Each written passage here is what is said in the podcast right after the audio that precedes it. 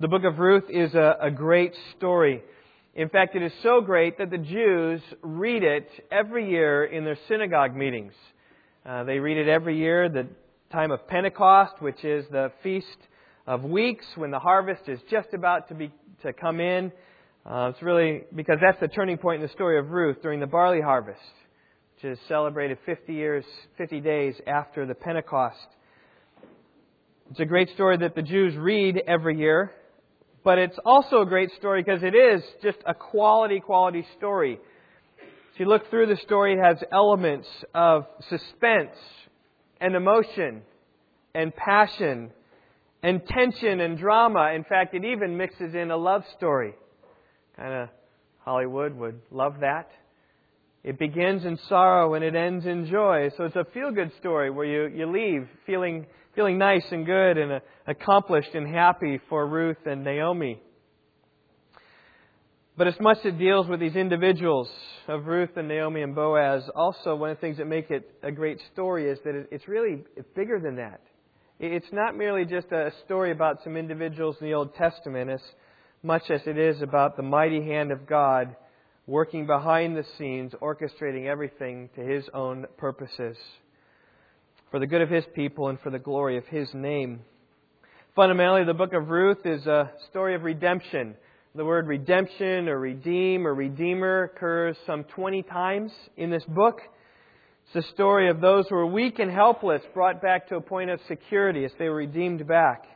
The, the central theme of, of Ruth is this idea of redemption. It's a true story of two desperate women who find themselves in a hopeless situation, brought back and restored to a place of hope by the kindness of a kind and honorable man who restores their fortunes in a to life. And in this way, it's a story of hope. It's a story of um, restoration, or as I have chosen to entitle this book, Luke or Ruth, Life Restored. That is restored or redeemed. And, and the redemption takes place on many levels. I mean, first of all, it takes place um, about Ruth. And, and Ruth is one who's a, of the Moabitess, and she finds God in Moab comes to Israel and, and is restored fully to, to God. Her testimony is that she grew up far from God in a pagan land. But by the end of the story, you see her near to God, experiencing His blessings. Indeed, Ruth was restored to life, if you will. But there's another level going on, Ruth, because in many ways, although the book is named after Ruth, I think in many ways the main character in the story is Naomi. Though she is not she is not so prominent as Ruth. She is more prominent at the beginning and sort of at the end. And she is restored to life too. She, she faced a bitter life with a bleak future. And due to famine in the land, she traveled with her husband and her two children to Moab, and there all three of them died. But in the kindness of God, her life was restored, coming back to Israel having a, a grandson. In that sense, she was restored to life. In chapter 14, verse, chapter 4, verse 15, even it says that of him being a sustainer of your old age. He's a restorer of life to you. So in many ways, Naomi had her life restored. But on another level, even, it goes back more beyond just these individuals like Ruth and Naomi. It even goes to all of Israel. Israel is restored to life.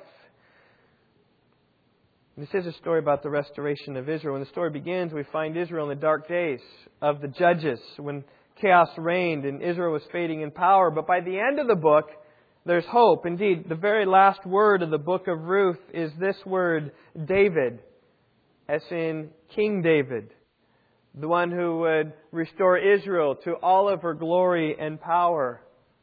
In fact, even not only did David do that, the, the glory days of Israel were the days of David, but through David's line, then, would come one to be the Messiah. In this way, Boaz anticipates the Messiah coming. He was the one willing and able to redeem or restore Ruth and Naomi.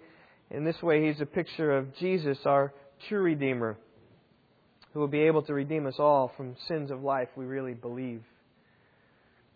But on the grandest level of all, the book of Ruth is a story about God and His sovereign, mysterious workings in the lives of people, in the lives of nations.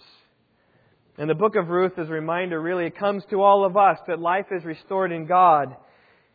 Is that though things look dark and grim, God is working His plan, His way, for His glory and for our good. That's the story of the book of Ruth. He restored Ruth to life, He restored Naomi to life.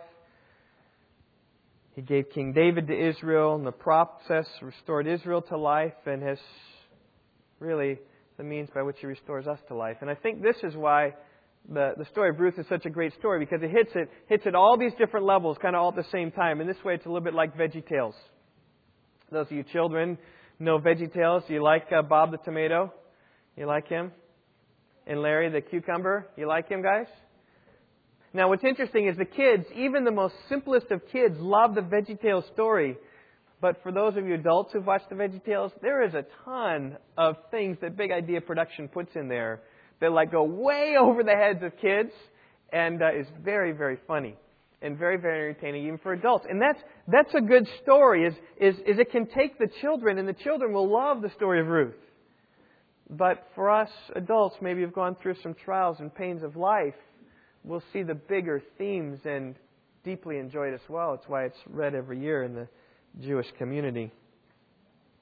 Restored to life really embraces the reality of the story and it brings us to grips with that as well. Is that, that Ruth is a picture, we see her life redeemed, but also in God, our life can be redeemed through the trials and difficulties through which we come. And as my theme here is life restored, before you have life restored, you need to have life destroyed in some sense. You need to have a fall. And that's what we encounter in Ruth chapter 1. That's what we're going to look at today. We're going to look at really the fall. The title of my message this morning is entitled dark days. These were the days that Israel were facing. These were the days that Naomi and her children faced as well. Let's begin in Ruth chapter 1, verse 1. Now it came about in the days when the judges governed that there was a famine in the land. And a certain man of Bethlehem in Judah went to sojourn in the land of Moab with his wife and his two sons. The name of the man was Elimelech, and the name of his wife Naomi, and the name of his two sons were Mahlon and Chilion, Ephrathites of Bethlehem in Judah. Now they entered the land of Moab and remained there. And as we began here in the book of Ruth, let me just tell you that my, my hope and my, my goal is that I'd give you a sense of the passion and emotion of things that are going on here. Um, I watched a movie about Ruth yesterday, and my preparation for this was in tears several times. Just the, the passion and the things involved here are deep, and I feel like I'm woefully inadequate to do that today. I'm going to try. By God's grace, we will, but we will see the, the difficulties. I want to bring them out in these dark days. We see verse 1 talking about the historical context around the book of Ruth. It was when the judges governed. And you know how good of days those were for the Israelites. If you turn your eyes over to the following page, look back to the end of the book of Judges, the very last verse in Judges it says this In those days there was no king in Israel, and everyone did what was right in his own eyes. That is the day of the judges. Everyone does what's right in their own eyes. There's like no law, no regard for God, no regard for neighbor, just doing what you want. Chaos reigned. And this is the days of Israel, the days of the judges, when, when Israel was taking a spiral downward. Oh, there were times when they got so bad that they were in desperation and they cried out to the Lord and God provided them a judge. And then Israel's fortunes were raised for a little bit, but then soon afterwards they did what was right in their own eyes and they went down again. And eventually they reached bottom pit and they cried to the Lord again. The Lord delivered them, but then again they went astray. And it's kind of like this downward, downward spiral. Now Ruth comes about probably about a hundred years before the end of the judges period. So these days aren't especially good days, these are bad days. And in fact, we can see verses 1 and 2, the word I want to hang our thoughts on here this morning is the word famine to show you how bad things are. It says, There was a famine in the land. In recent days, we have faced an economic downturn, slowdown, high unemployment. It's a bit what's happening here. Economic slowdown, the days of Israel. That's what famine means to an agricultural community. When there's no rain, there's no crops, there's no crops, there's no produce, there's no thing, substance, food, and people starve and people die because no food means no money, means death in some cases. There's no mention of why the famine came. Could have come as a result of war. I mean, after all, this was the time of the judges when other people were conquering Israel. Judge raised up, they conquered. It was back and forth. Maybe a, a country came in and wiped out some of the crops, wiped out some of the land, burned the harvest up. Perhaps that was it. Perhaps it came as a result of divine judgment. When Israel was failing to walk in the ways of the Lord, God promised in Deuteronomy 28 that He'd bring famine on the land. And so the famine came probably one of these two ways. Either uh, an army destroyed them, burned their crops, burned a couple seasons of crops, or God just withheld the rain from them. Either way, it's bad. Both were common in the days of Judges. But like many questions in the book of Ruth, the why is not answered. In the end, it doesn't really matter why. What matters is that there was a famine. And it came, and, and actually what it did, it drove a man, his wife, and his two sons to seek something better. And they thought that they would find something better in Moab, east, 70, 80 miles east, down past the Jordan River, over to Moab. And they were just seeking to survive, is why they made this move. They weren't, they weren't looking to settle there. This word sojourn, ger, just as a, an idea of just being there, an alien for a, a portion of a time. I mean, eventually they were planning to come back to Israel, but they were looking to, to live. And this decision certainly wouldn't be easy. I mean, first of all, it's difficult to move away from your homeland. That's not something you just do on a whim. Maybe, maybe single people will do that and study abroad, but to pick up your whole family and do that, it's very hard. Second, to go to a land where you're only seeking something better, hoping, that's a hard decision to make. And then in the culture of an Israelite traveling to Moab, that's hard to swallow as well. And the Moabites came from an incestuous relationship with Lot, Abraham's nephew, and, and in fact, in Deuteronomy 23, they were on the list of those um, people who were excluded from coming near the presence of God in the temple for ten generations. So they're kind of excluded and, and outcast and kind of kind of Jews, you know, maybe related to Abraham a little bit distant wise, but really, really often and unclean. They were a pagan people, an idol worshipping people, not a not a good place for Jewish people to go. And yet the famine was so severe. I don't blame Elimelech and Naomi at all to to say, hey, we need to go there. It's better to live there than to die in Israel. And so they left Bethlehem, Beth House Lechem bread. They left the house of bread to go down to Moab looking for bread. And the dark days get darker in verses 3 through 5 for uh, Naomi and Elimelech. Key word here is death. Verse 3 Then Elimelech, Naomi's husband, died.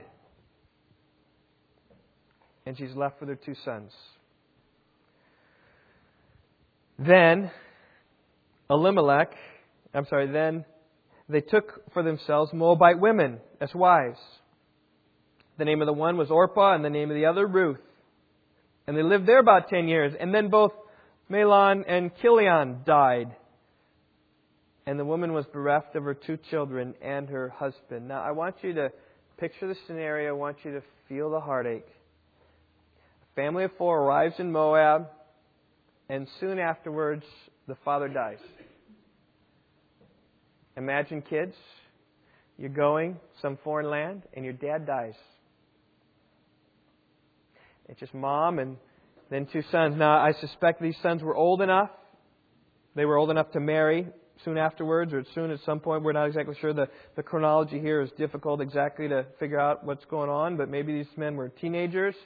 Maybe they're in their 20s, I'm not sure, but enough to support mom. Not so bad, but the, you know, emotions of losing a dad is hard. Emotions of losing a husband is hard. Emotions of losing a wife is hard. It's hard. I don't know how old he was. I'm guessing he's got 15, 20 year old sons. He's a little older than me, 50 maybe. And here's a widow husband dead. And then some joy in his in her life, in Naomi's life, as her sons Mahlon and Chilion also marry, and they have uh, nice wives.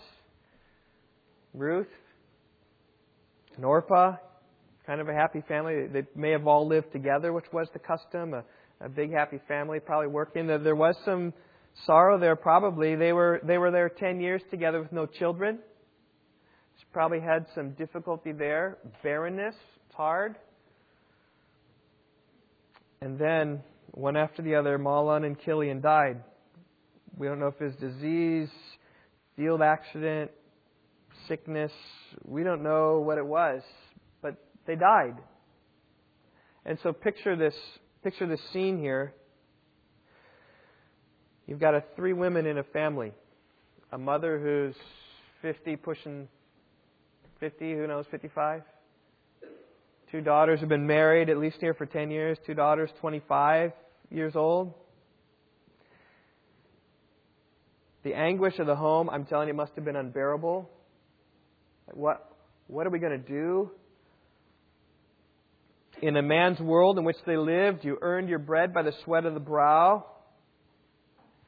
It's not like today when women can get jobs as easily. They would have been well, farm workers somehow. Would have been hard, hard work.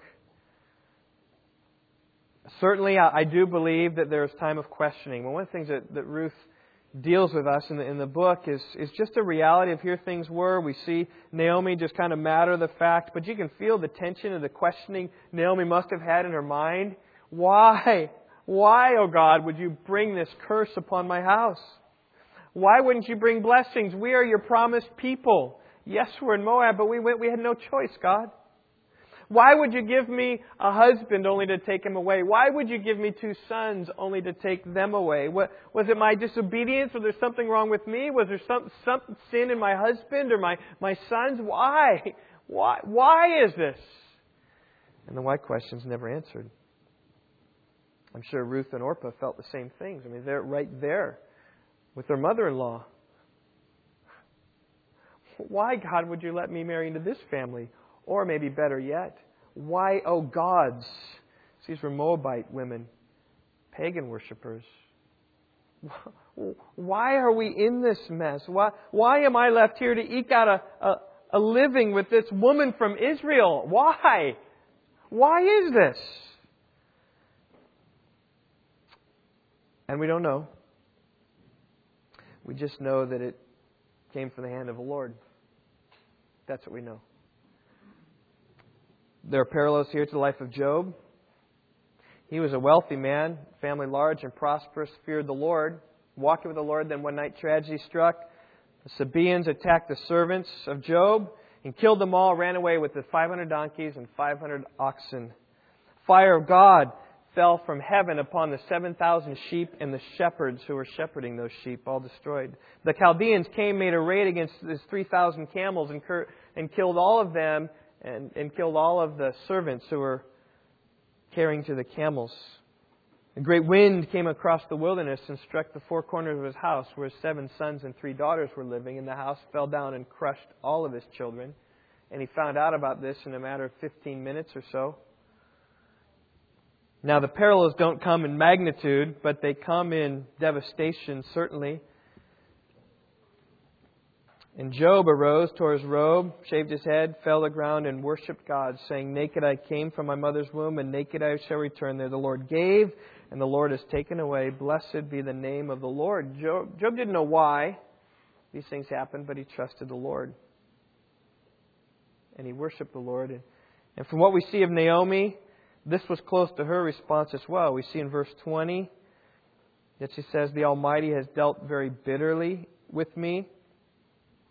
But according to verse 16, it appears that as Ruth says, I want your God to be my God. She seemed to be walking with the Lord, even as she in verse 8 invokes a, a blessing upon Naomi and Orpah, in verse 9, just even speaking about the, the Lord. I sense that Naomi, through this, was, was struggling, had difficulties, but was surely following the Lord. I think also the difficulties that Naomi would have faced being in the land of Moab from the Moabites who come and watch these foreigners come and live in their means and then watches a father die and watches a son die and watches another son die and certainly think that they're under a curse of some type. Your God's not strong enough to protect you, Naomi? How about you offer up to our gods? We're not dying. Come worship with us. It's hard enough to, to face the battles and temptations of the world, the ridicule of the world, when you have a good support structure, a good church. But when you're out alone, it makes it doubly difficult. And so, for that reason, Naomi decides to return, and that's what we see here in verses 6 through 18. That's my word here, return. We've seen famine, death, and now return. And we see a return, kind of a, a slouching posture, if you will. She returns to uh, Bethlehem defeated. Verse 6. And then she arose, that is Naomi, with her daughters in law, that she might return from the land of Moab. For she had heard in the land of Moab that the Lord had visited his people in giving them food. I think uh, Naomi's reason for return were many. First of all, there's no reason for her to stay in Moab. Her husband is gone, sons are gone. But especially, she had this report of well being in Israel. She might as well return to her home where she might find some support there. Now, notice here the sovereign hand of God, which really is throughout the book.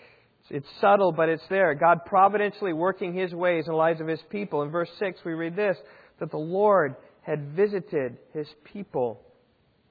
Pikad is the Hebrew word. It just means that He, he came. He came among them. And in this context, he he visited them with kindness and care. A little bit like in Exodus, when, when the people of, Ex- of Israel cried out to the Lord, the Lord heard their bondage, appeared to Moses and Aaron, and then they appeared to the people. And it says in Exodus 4:31, the people believed when they heard the Lord, when they heard that the Lord had visited the sons of Israel and had seen their affliction, and then they bowed their head low and worshipped. They believed because of the miracles that Abraham, uh, that, that Moses and Aaron did. And they said, Yes, God has visited us. He's come down upon us with kindness. And that's the same thing that Naomi heard happening in Ruth. I do believe this has to be, you think about the cycles of the judges, what is it? Israel was at desperation, and then Naomi and her family went to Moab, and then things got so bad, Israel cried out, and then God's providing a judge and a ruler and relief for them relieving the famine and giving them some security. I do think it's a cycle of judges. Things are going well, and so they decide to go back to Bethlehem. And that's the scene we have the travel back to Bethlehem, the return, beginning of verse 7. I'm just going to read a bunch of words here and then just kind of go through them. So she departed from the place where she was, that's Naomi, and her two daughters in law with her, and they went on the way to return to the land of Judah. And Naomi said to her two daughters in law, Go, return each of you to her mother's house. May the Lord deal kindly with you as you have dealt with the dead and with me. May the Lord grant that you may find rest, each in the house of her husband. And then she kissed them, and they lifted up their voices and wept. And they said to her, No, but we will surely return with you and to your people. But Naomi said, Return, my daughters. Why should you go with me? Have I yet sons in my womb? that they may be your husbands. Return, my daughters. Go, for I am too old to have a husband. If I said, I have hope, if I should even have a husband tonight, and also bear sons, would you therefore wait until they were grown? Would you therefore refrain from marrying? No, my daughters, for it is harder for me than for you, for the hand of the Lord has gone forth against me. And they lifted up their voices and wept again, and Orpah kissed her mother in law, but Ruth clung to her. What a great scene. Naomi leaves town, and as she leaves, she's followed by her daughters in law who walk with her. Now, I think this is a, little bit equivalent to when people come and visit our homes in America and we have them over and they eat dinner and then we say, oh, at the end of the evening we say goodbye and we, we usher them to the door. And what's our practice normally in America? We open the door and they go out and we say, see ya. And they shut the door and go back. But what they did is they, rather than just saying "see ya," I mean, how can you how can you spend a decade or more with this woman and just say, "Okay, bye bye, bye bye, Naomi"? out of common courtesy, they, they followed her. You know, it's a little bit like uh, follow, bringing someone to the airport and following them just right up to the security as far as she can go. That's what they're doing. They're bringing her, rather than just dropping her off at the airport, they're going and walking with her. Common courtesy. Saying goodbye was a proper thing to do. And, and then, then there comes this back and forth dialogue, which, which comes back. And Naomi's on the side that says, No, you guys go back. And they're on the side that says, No, we'll come with you. And, and it's several times it goes back and forth. You can see that there even in verse 8. Naomi, the first, first phrase. She says, Return to your mother's house. And it's interesting, it's a mother's house rather than a father's house. That probably has a reference to go back to your mother's house where you can prepare to be married again. It's kind of the idea there. It's not so much your father's house where you're going to protect you, it's your mother's house where you're going to go and be married again. But go back there. And then she invokes this blessing. May the Lord indeed deal kindly with you as you've dealt with the dead, that is Mahlon and Chilion, and with me. Just, she's just saying that you've dealt graciously and kindly with me. She's acknowledging that. And then pleading, may the Lord grant that you may find rest, each in the house of her husband. There he is. Go back and get married. And, and Naomi's thinking about their welfare. It, they can marry Moabite men, and they can have a future and have a life. Naomi has no life, is what she's saying.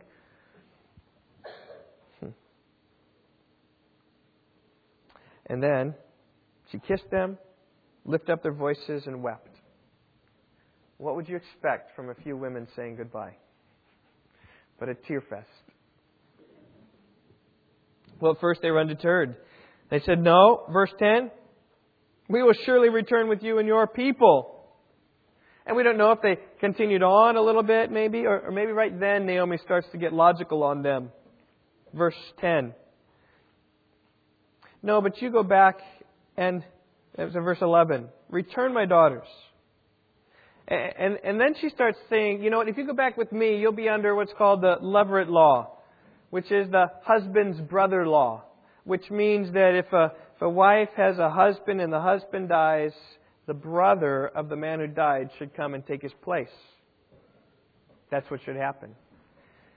And uh, so in, in this case, with Mahlon and Chilion both dead, Naomi says, listen, if I were somehow even to conceive today, nine months later, have a child, that's, are you going to wait until that child is marriable? You're not going to do that. You're going to be too old. That's not going to work. Go back. Find your husband there. It's better for you that way. That's what she's saying in verse 13.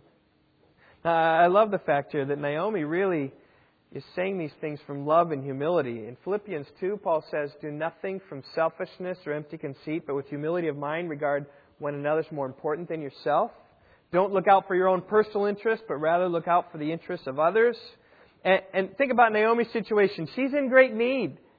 She's in her 60s. She's alone. She needs lots of help. For her, the best thing for her would be to have younger people living with her. But she wasn't thinking of herself, she was thinking of others. And there are some older women who are who are in their age and they, they need and they just keep their sons.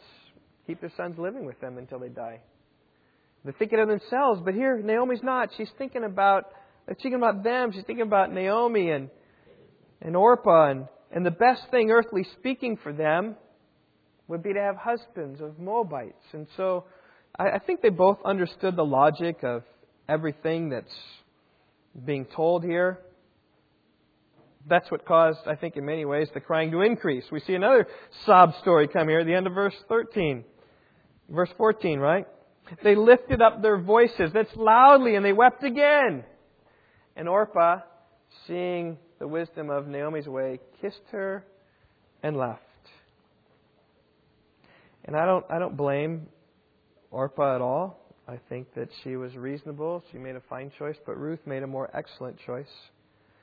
Ruth showing her, her qualities there. Look, look at what Ruth does. Ruth clung to her. She embraced her. Um, the Hebrew word here is davak. It, uh, it means to glue, like to stick things together. She was like glued to, her, to uh, Naomi. You know, Naomi, she might be that pest along her foot. She's trying to walk along, and, and Ruth's just not letting her go. I think there probably was certainly a physical embrace. Maybe there was a, a full on hug. Says, No, I'm clinging to you, Ruth. I'm not letting you go. Maybe Ruth, or Naomi's trying to run ahead, and Ruth, Ruth there's some physical contact there. It's just a, a loving embrace that says, I don't want to leave you, Naomi. I love this word cling. Genesis 2.24, for this reason, a man shall leave his father and mother and be joined or cling to his wife just a, a, physical union there, an emotional union, a spiritual union, that we are not going to part. We are going to be there together. Now, there's no sexual connotations here at all, but Ruth is just saying, I'm going to be with you. I'm not leaving you, Naomi. And I, I love what Ruth is doing here, thinking about Philippians 2, 3 and 4. Right? Don't look after your own interests, but rather look for the interests of others. And she knew full well that Naomi needed somebody. And, and isn't it great when when you're looking out for someone else's interests and they're looking out for your interests and, and you try to try to help them and they're trying to help you and you think that they're helping to their hurt and they think that you're helping to your hurt and you are and they are and it, it's, it's a picture of love, picture of humility, and that's what's taking place here. So so precious. But um, but Naomi doesn't stop. She says in verse 15, really quickly, says, Behold, your sister in law has gone back to her people and her gods. Return after your sister in law. So Orpah probably wasn't converted, pursuing pagan gods. And say, You just go there. That's your better life on this earth. And then Ruth pleads where her colors shine so brightly and so well. Verse 16. She says to Naomi, Do not urge me to leave you or turn back from following you. For where you go, I will go, and where you lodge, I will lodge, and your people shall be my people, and your God, my God. Where you die, I will die, and there I will be buried. And thus may the Lord do to me, and worse, if anything but death parts you and me. And then when Naomi saw that Ruth was determined to go with her, she said no more. Uh, I quoted earlier from Genesis 2:24, right? A man shall leave his father and mother, shall cling to his wife. What what do people often say when they get married? I will be with you for better, for poorer, for riches, riches or poorer, better, worse, till death do us. Come on, till death do us heart. That's what she's saying here. I'm going to be with you. I'm going to live with you. I'm going to stay where you stay. I'm going to be so with you that your people, the Israelites, I'm going to take as my own. I'm a Moabitess, but I'm going to be with the people of Israel. I'm going to follow your God. I'm going to follow you in death, down to the burial plot. Where you die, I'm going to be buried right next to you. And God curse me if that doesn't take place. I mean, this is a solemn oath, and she's basically pledging her allegiance to Ruth but it's bigger than that. It, um, to, to, Naomi, but it's bigger than just Naomi. It, it's, it's embracing a people, it's embracing a God. Now, this may well have been a time of her conversion. I, I think probably she was converted before then, but she was being encouraged to go back to her God. So maybe this is a time where she said, No, I'm, I'm following you. And I'm following your God. Now, I, want you to think here how, why did Ruth say these things? Or how did, it, did she come, come about to have this love for not only Naomi, but also then for the people of a, a land she's never been to, and for God that she knows a little about? What does she know about God? She grew up not surrounded by believers. She, she grew up in a pagan, idolatrous nation. It may be that Naomi's family was the only glimpse of God that she knew. Maybe, maybe there were other Jews who left because of the famine, but maybe they went to other places. And Moab's a country. That's like saying, yeah, we're going to England. And so maybe they were spread out. We, we, don't, we don't hear of anything, other Jews around. maybe there were some. But Ruth wouldn't have seen them up close and as personal as she saw Naomi. I do believe that there's something special about Naomi and her faith and her endurance through the dark days of her life that, that shined forth the glory of God. See, because when days are dark, your faith has the opportunity to shine the brightest. Right? When days are dark, your faith has an opportunity to shine. And days were dark for Naomi, and I think there are opportunities for her faith to shine through. That Ruth mixed with Naomi, yes, she saw the struggles. Yes, she saw the trials. Yes, she saw the questionings. But, but time in, time out, she saw her unwavering faith in the Lord. And even as verses 8 and 9 show, just the, the tenderness there. She, she's not embittered against these women. She's just pleading God's kindness upon them kind and tender words show her faith in God was still very real. And so I think it was Naomi's life that really gave Ruth uh, an apprehension for the God that she's following. And, and I love Ruth's words. How there's no hesitation, there's no doubt, an unwavering resolve for her to be with Naomi and to be with her God and her people. I mean, Think about also for Ruth. This wasn't the easy path. The easy path is to go back home. Her mother, and maybe her father, still alive, mother, still there in Moab. She could have gone back to them. She could go back and live with her sister. Two single women living together, they could have done that. Go back there, get a husband. That would have been the easier way. Rather, she wanted the life of her mother in law. I do believe this. She wanted the life of one who could endure such tremendous difficulties in life and still have a faith in God. I think that's the key to Ruth's life. She saw Naomi face dark days and, and lived a life of faith through that and saw the reality of that. Says, that's the life I want. I don't want a life with pagan happiness. I know, Naomi, your faith is real. And if you think about it, I think that's about all she saw of Naomi's faith. Naomi's life in Moab was, was dark with death and sorrow. Very little happiness. Oh, at the weddings would have been happy. And Chilion and Mahlon were married. Uh, certainly those were happy times. But, but overall, I think it was difficulty and hardship, pain, sorrow, loss, poverty. The only thing that Ruth saw in Naomi was difficulty and distress in life but a faith that went through that. And I think that was the faith that uh, attracted her to that. And Ruth wanted and was willing to sacrifice all to get that faith. And so I just say to all of you who are experiencing difficulty in your life, be encouraged. Because the hard days can be days in which your faith shines beautifully too often, I think we can get caught up in the success mentality. We think that people will be attracted only to success, right? To the, to the person who's like boldly witnessing for Christ and everything's abounding with him. He's got a great family. Everything's going well for him, right? He's, he's rich. He's being abounding in blessings. And that's when people will come to Christ because look at me. Look at the blessings that God gives and look at how victorious I am over this. And we can fall into that, think that people only follow a perfect image of a perfect believer, but think about how they're setting up for a fall. I, I think, though, this people will follow authentic faith when authentic faith demonstrates its reality through trials. And that's as powerful as anything is. And I think there was a genuineness to Ruth, to Naomi's faith that attracted Ruth to that. And I think that's the kind of thing that, that brought out this sort of profession. That's the sort of thing that will produce this loyalty. Because if you're attracted to someone who's got everything all going well, then when you have something difficult, you're like, oh, this isn't for me, I'm gone. But when you're attracted to someone who's gone through difficulties and trials and stays through it true, then when difficulties and trials come and encompass your life, you'll be ready to stick through it because you've seen that and that's what you're following after.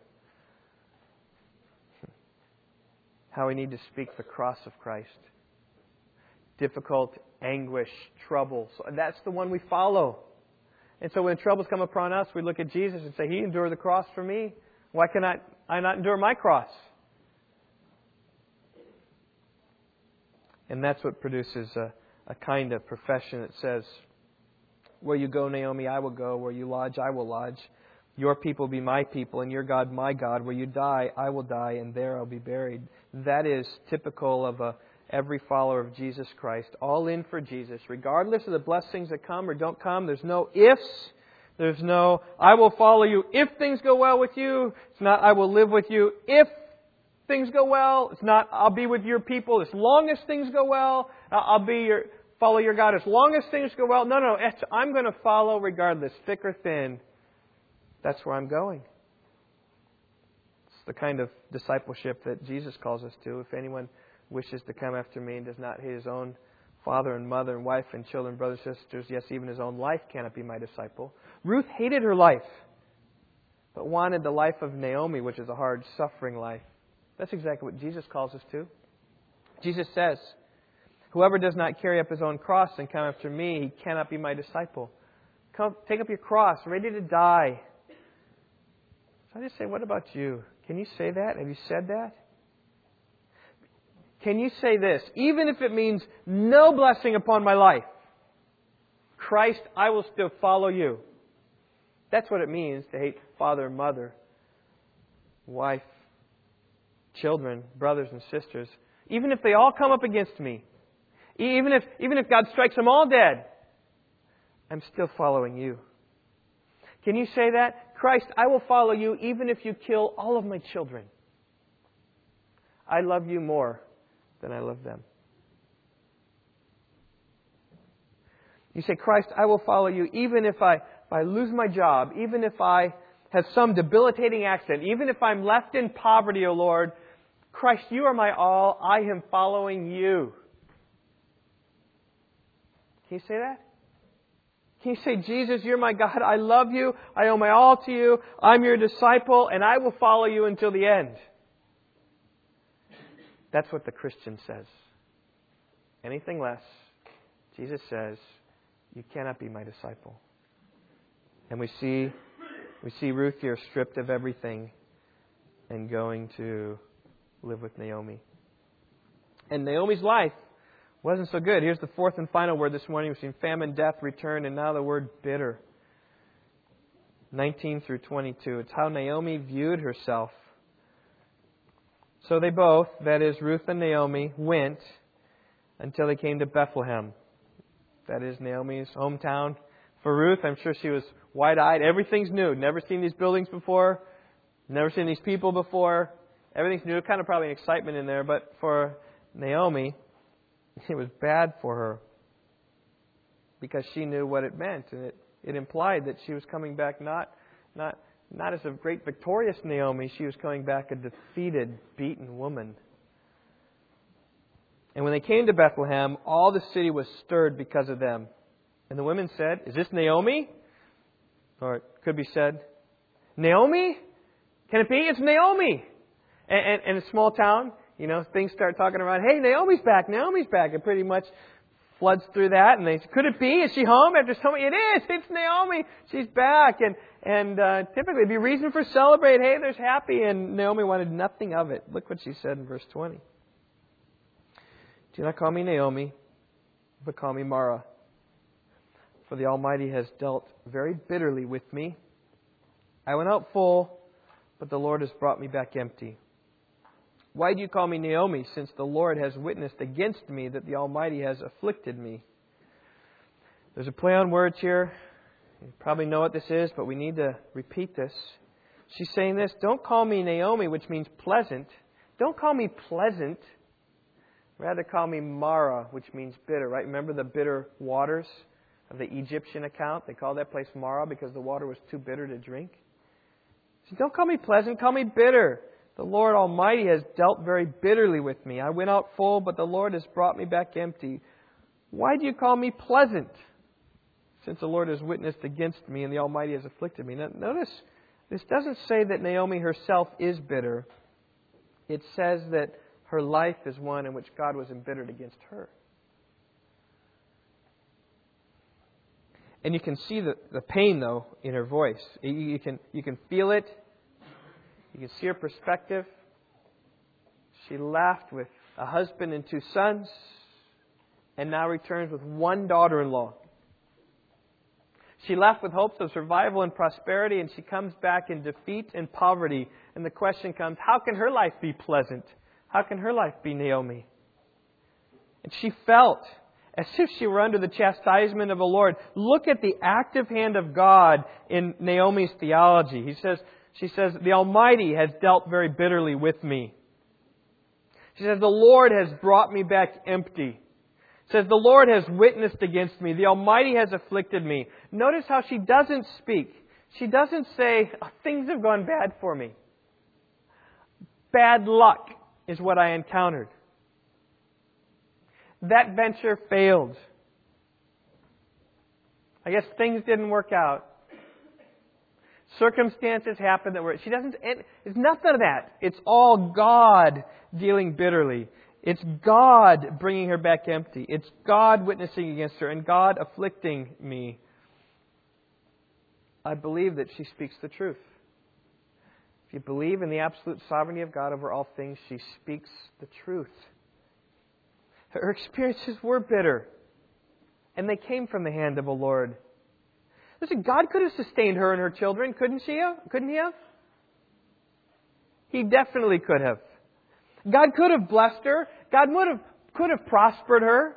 And just as God could have done that, God also could have oppressed her and afflicted her like he did. He brought hardships into her life.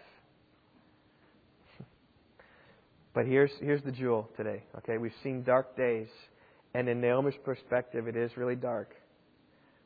Um, but she doesn't realize the brightness that's there. Let me show you the brightness that's there. Particularly in this phrase, this epitomizes it. I went out full, but the Lord brought me back empty. Okay, so she went out full. What'd she have? She had a husband and two sons. She considered that full, and she comes back with a daughter in law, and she says, I came back empty. And I'm sure Ruth is saying, Oh, excuse me, I, I kind of like for nothing. I came back maybe a little bit full. You know what she's saying? She says, I came back empty. Turn over to chapter 4. Once you see how Naomi failed to realize the treasure before her eyes. And this is when God, in His providence, actually is doing a good thing for her good and for His glory. Chapter 4, verse 13 speaks to the end of the story, and we'll get there next couple of weeks. But Boaz took Ruth. She became his wife. He went into her, and the Lord enabled her to conceive, and she gave birth to a son. So here Ruth comes back into Israel, marries this man Boaz, which a foreigner marrying an Israelite is almost unheard of, but does. And then look at this. The women said to Naomi, that's why I think the story is about Naomi as much as it is about Ruth. It's not saying to Ruth, oh, look at the wonderful child you have. No, they turned to Naomi and said, Blessed is the Lord who has not left you without a redeemer today, because your life has been restored here, right? And may his name become famous in Israel. May he also be to you, here it is, a restorer of life and a sustainer of your old age. For your daughter in law, who loves you, is better than seven sons, has given birth to him. You catch that? How good is Ruth? Ruth is equal to what? Seven sons. So she went out with full with two sons, and she comes back now with someone equivalent to seven. How did she come back? Abounding. Well, she lost her husband, but she comes back with seven sons. And the idea there is that I believe Ruth, who is called in chapter 3, verse 11, a woman of excellence, the treasure she brought back from Moab is better than what she went there with. Although in her eyes and her mind, she didn't see it. I mean, her perspective, she's coming back empty. She didn't see God's providence in the past. And so these were dark days, but there was even light shining and she missed it. Had she seen what she brought back from Moab, she wouldn't have said things the way that she said. Now, that's not to deny that things were bitter and empty for her. But the Lord didn't bring her back empty. Rather, she brought Ruth, a jewel in her crown that would shine brightly for all to see. And Naomi saw it, but she saw it later. Isn't this how it is with trials? Consider it all joy, my brethren, when you encounter fall in the midst of various trials. And how many of us rejoice when we're in the trials? We don't. Okay? It's hard. I mean, we should, but oftentimes the trials are just so consuming. James says, rejoice in the trials Because they produce endurance, have a steadfast effect, and then you'll be perfect. So the trials produce a perfection in us. That if we could see the end, then we could rejoice in the means. And if Naomi could see the end of Ruth worth seven sons, she would have rejoiced in the means. But she didn't see it. And I just say, church family, let's see these things. That in our trials, God will use that to restore us to life. Earlier we're saying, and we're going to close our service singing this song again because it fits perfectly the message of Ruth chapter 1. God moves in a mysterious way his wonders to perform. I mean, just God's ways are mysterious. We don't know how they're going to work. He plants his footsteps in the sea and rides upon the storm. You can't watch him. You can't trace him out. The storm's coming. Who knows where they're coming from? Deep in his dark and hidden minds with never failing skill, deep, dark away, we don't know anything about it, he fashions all his bright designs and works his sovereign will. O fearful saints, fresh courage take. The clouds that you now dread, they look like storm clouds, but rather they're big with mercy and will break with showers of blessing upon your head. Judge not the Lord by feeble sense, as I think Naomi did hear a little bit, but rather trust Him for His grace.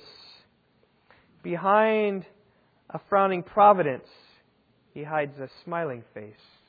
So you've got a frowning providence coming upon our lives, but there's a smiling face of God coming behind it somehow, some way. I don't know how it is in all your circumstance of life. I know in Naomi's life it's Ruth, this jewel of a woman who comes.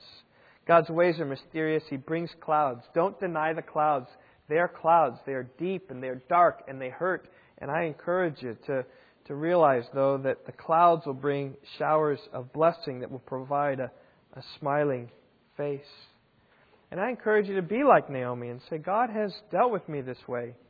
God has done it because you got to believe the sovereignty of God to do it because the sovereignty of God is going to be the one who lifts it as well in due time. And though Naomi is facing these dark days, and though she could only see the frowning providence, behind them was the smiling face that we all can trust and see that God, who works all things after the counsel of His will, will help us with because all things to work together for the good. It's not all good, but all works together for the good. And we just need to trust Him through those trials and in that way. And so I just encourage you, if you're in a trial today, some difficulty today, trust Him. And maybe you're not, you will be. So gear in your mind now when the trial comes, I'm gonna I'm gonna trust, I'm gonna seek to see beyond this frowning providence. I'm gonna look for a smiling face. So let me just pray to that end if that's where we would be. And then we'll sing this song one more time. Hopefully it will have more meaning as we sing it. Oh God, as the chorus goes, we trust in you.